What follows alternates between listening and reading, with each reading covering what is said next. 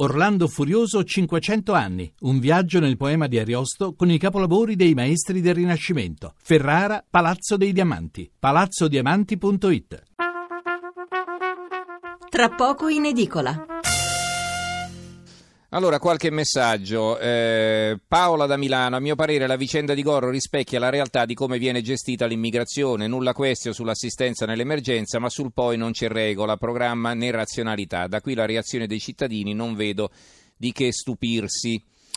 Eh, ancora un altro ascoltatore, Stefano, che fa il panettiere: certo accoglienza, ma con tutti i soldi che si spendono, miliardi in tutta Europa, vedi la Francia, non solo l'Italia, non si potrebbe aiutare queste persone a casa loro? Eh, Bruno: basta fare gli scafisti di Stato, codici navigazione, il naufrago lo si sbarca nel porto più vicino, dunque la Libia. Ancora Giovanna da Milano: da tempo sappiamo che la migrazione è per lo più economica, la soluzione è una sola, rimpatri per quanto possibile immediati, senza inutili distinzioni né precauzioni. Recentemente Fabrice Leggeri, direttore di Frontex, ha dichiarato che le operazioni dell'Italia si potrebbero iniziare anche domani, ma a Bruxelles le istituzioni preposte si occupano d'altro. Mario da Trieste: volete capire degli italiani si sono rotti le scatole, di cosa dovremmo andare fieri? Di San Gineto, bravo il sindaco di Goro, ha fatto molto bene.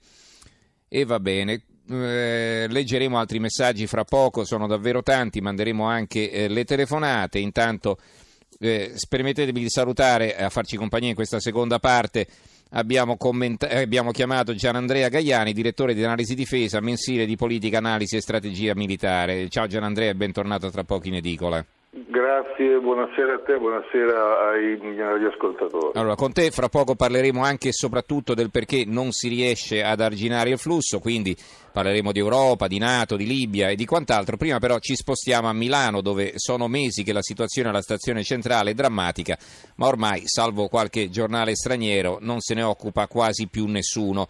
Ad aver passato diverse ore alla stazione per capire che cosa sta succedendo e poi a scrivere un articolo molto dettagliato sulla Stampa di Torino è la collega Thea Scognamiglio. Thea, buonasera. Buonasera. Allora, raccontaci cosa hai visto. Eh, sì, dunque, all'Hub Stazione Centrale eh, diciamo che ci passo molto tempo. La settimana scorsa c'era stato un picco di afflussi che eravamo arrivati a settecentotrenta nella notte di venerdì. Ora bisogna pensare che questo posto è fatto per ospitarne centocinquanta. E la cosa non, non, era, non era sostenibile da nessun punto di vista, cioè dal, né dal punto di vista del, dell'accesso alle vie di uscita, eh, che dal punto di vista dell'aria, che, che dal punto di vista de, insomma, del controllo de, delle malattie che potevano esserci. E quindi c'è stato questo allarme, per cui si è spiegato che al massimo potevano starcene cinquecento. Allora, il problema era dove, ci, dove mettere gli altri.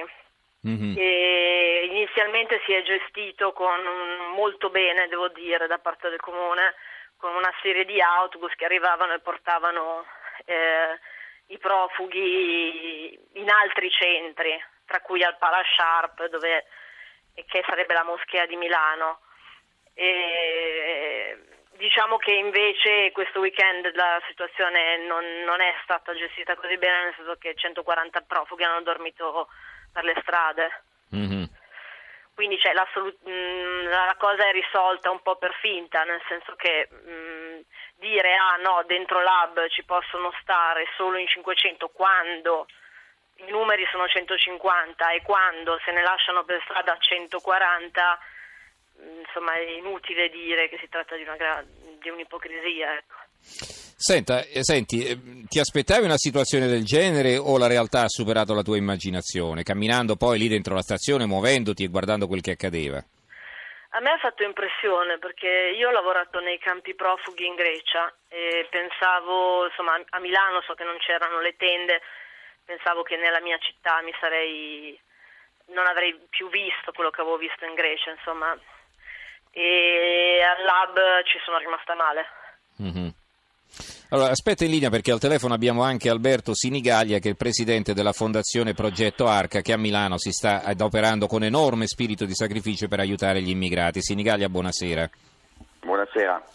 Allora, la collega Scognamiglio ci ha descritto quel che ha visto eh, con lo sguardo della cronista. Lei, diciamo, per farci capire, ci racconti la vostra giornata tipo, dalla mattina quando vi alzate alla sera quando eh, stramazzate a letto, naturalmente. Ma eh, Milano è da tre anni che accoglie i profughi, da, da ottobre duemilatredici sono passate centosettemila persone, prima eh, oh, transitanti stavano in media quattro, eh, quattro giorni a Milano, adesso da, da gennaio con la chiusura della rotta dei Balcani eh, si è creato un tappo per cui eh, mentre prima il novantanove per cento andava al Nord Europa, adesso solo un uh, dieci-quindici per cento vanno al Nord Europa, per cui ovviamente Eh, non c'è più il flusso di prima. Mm-hmm. eh, la, la giornata eh, tipo non esiste, nel senso che eh, ogni, ogni giorno arrivano dai, dai cento, abbiamo avuto un picco due anni fa, fino a milletrecento persone eh, in un solo giorno. Di arrivo in un solo giorno, per cui... Mm. Eh, Ma questi arrivi, visto difficile. Che insomma eh, viaggiano in treno, non sono in qualche modo preannunciati, no? Sì, questi sono gli arrivi delle persone cosiddette transitanti che eh, non vogliono farsi riconoscere e eh, vengono o in autobus o in treno, la maggior parte in treno, e tentano di andare nel Nord Europa. Mm-hmm. Senta, poi le chiederò perché questa gente non viene sistemata in un altro modo. Prima vorrei però capire qual, cioè, qual è il problema maggiore in stazione, cioè che non c'è abbastanza personale dedicato, che non ci sono soldi a sufficienza, eh, è una questione solo di numeri, numeri troppo ingenti da gestire, cioè qual è il problema più importante? No, allora questo, oh, uh, questo centro è sostenuto da Fondazione Progetto Arca, da Arsi e da altre organizzazioni Del, del progetto sociale eh, che se ne occupano, perché è dedicata a persone appunto in transito che eh, non sono oh, uh, mh, soprattutto nel passato identificate perché andavano nel Nord Europa, per cui non è una questione di, eh, di costi o di personale, è veramente un problema umanitario, e Milano ha gestito questa situazione, direi, in maniera egregia per uh, tre anni. Eh, sappiamo a Roma, nelle altre città cosa succede dove non c'è un'organizzazione, per cui il fatto che non hanno dormito persone in strada fino a settimana scorsa mi sembra un, uh, un grande risultato. Ovviamente c'è stato un picco, uh, come detto, di settecentotrenta, da quel giorno le persone hanno dormito in strada perché abbiamo dovuto limitare gli ingressi, perché abbiamo avuto mm. uh, centoquaranta persone in strada, cinquecento dentro, e per cui la somma fa, fa seicentoquaranta persone. Certo. Non avessimo dovuto limitare gli ingressi, non avrebbero dovuto uh, dormire. Persone che devono essere sfamate, devono avere un posto per dormire, si devono anche lavare, perché poi immagino anche le condizioni igieniche siano piuttosto precarie.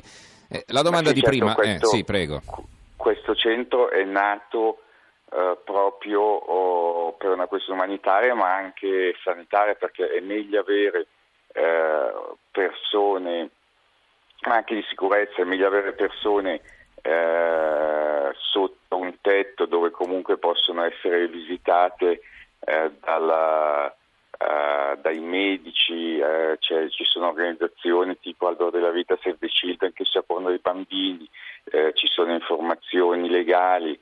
Eh, ci sono eh, quantomeno un riconoscimento, un tesserino per sapere eh, dove vanno e cosa fanno queste persone, piuttosto che avere eh, seicento persone in strada dove non c'è nessun controllo medico né, eh, né legale né di sicurezza, per cui insomma il, il, l'obiettivo principale, eh, oltre ovviamente della, della parte umanitaria, è proprio mm-hmm. questo di, di avere persone sotto un tetto eh, e, e, e sapere e monitorare cosa fanno e dove vanno. Allora, la domanda di prima: perché non si trovano soluzioni alternative, o quantomeno perché non è facile trovarle, secondo lei? Alternative di alloggio, insomma, di sistemazione di queste persone, intendo dire. Ma, eh, ripeto, tre anni che eh, sono state trovate, stiamo parlando dell'ultima settimana, dove... Eh, ci sono stati degli arrivi non previsti in ottobre, anzi eh, avevamo eh, scavallato l'estate anche quest'anno, per cui pensavamo di essere riusciti a eh, gli undicimila arrivi in tre giorni e i tredicimila arrivi in tre giorni eh, di, di, eh, di questa settimana hanno creato un problema, e per cui stiamo comunque parlando di eh, questa... Sì, sì, ma cioè io non è che sto facendo una colpa a lei, ho premesso il grande lavoro che state compiendo, io quello sì. che mi sto domandando è un'altra cosa, cioè la stazione non può essere usata come, come un posto così per alloggiare temporaneamente migliaia di persone, no, la stazione ha un'altra funzione, cioè allora posso capire il momento, l'emergenza, un arrivo eccetera, però deve essere sistemato nel giro di poche ore, no? Perché sennò altrimenti la stazione cambia fisionomia completamente, o no? Sì, qui stiamo parlando di via San Martini, a un chilometro e due dalla stazione, eh, dove ci sono del, dei locali ristrutturati per eh, questa esigenza sociale. Eh, adesso, oh, oh, questa notte, ci sono quaranta persone che eh, stanno dormendo fuori e trecentotrenta persone che dormono dentro, per cui i numeri sono del tutto uh, uh, rientrati rispetto mm. alla settimana mm. scorsa, grazie uh, al Comune che ha messo a disposizione ampliati posti letto uh, nel, de, dei millecento posti intorno all'hub, perché a questo hub ci sono millecento posti uh, che uh, fanno sì che le persone non dormano per strada, per cui insomma stiamo parlando di tremilaottocento migranti che dormono a Milano. Uh, e, uh, mi, mi sembra che la situazione si, si debba monitorare di giorno in giorno e ampliare i posti mm-hmm. uh, a secondo degli arrivi. Sicuramente Bene. settimana questa andranno ampliati ancora, perché gli arrivi uh, naturalmente uh, si intensificheranno, certamente. Sì, sì, sì. Allora, Scognamiglio, come mai se ne parla così poco, pochi articoli sui giornali, parlo della situazione di Milano, eh, pochi servizi in tv, cioè non interessa, o c'è anche un freno eh, in qualche modo legato al politicamente corretto, secondo te? Dunque, a Milano, a Milano non se ne parla perché, come diceva Alberto, che saluto, eh, la situazione è stata gestita, cioè è stata gestita molto bene rispetto ad altre città. Citava prima Alberto Roma. Roma ha un gigantesco problema di minori non accompagnati. I minori non accompagnati sono, nel momento in cui mettono piede in un comune, responsabilità del comune. E questi a Milano si cerca di gestirli, non ce la si fa perché i numeri sono troppo grandi. Queste, noi stiamo parlando di gente non che fa richiesta di asilo oggi o che l'ha fatta, appunto, che spera di partire e che rimane bloccata perché adesso le frontiere sono chiuse. Mm-hmm. Quindi, cioè, noi so, tre anni fa, quelli che appunto che, che diceva Alberto prima, cioè tre anni fa stavano quattro giorni siriani in stazione, tre giorni, è il tempo di farsi arrivare i, i soldi per, e, e poi ripartivano. Adesso la Svizzera, la, l'Austria e la Francia hanno chiuso le frontiere. E noi stiamo vivendo un po' lo stesso problema che si è creato al nord della Grecia con la Macedonia, cioè l'imbuto. Mm-hmm, certo. Va bene, allora eh, ringraziamo i nostri due ospiti, Alberto Sinigaglia, presidente della Fondazione Progetto Arca, impegnata eh, nel, nei dintorni della stazione di Milano, diciamo così. Grazie Sinigaglia e buonanotte. Grazie, grazie a tutti, buonanotte. E grazie anche alla collega Thea Scognamiglio, eh, medico specializzando e anche collaboratrice della Stampa di Torino. Grazie a te e buonanotte anche grazie, a te. Grazie, buonanotte.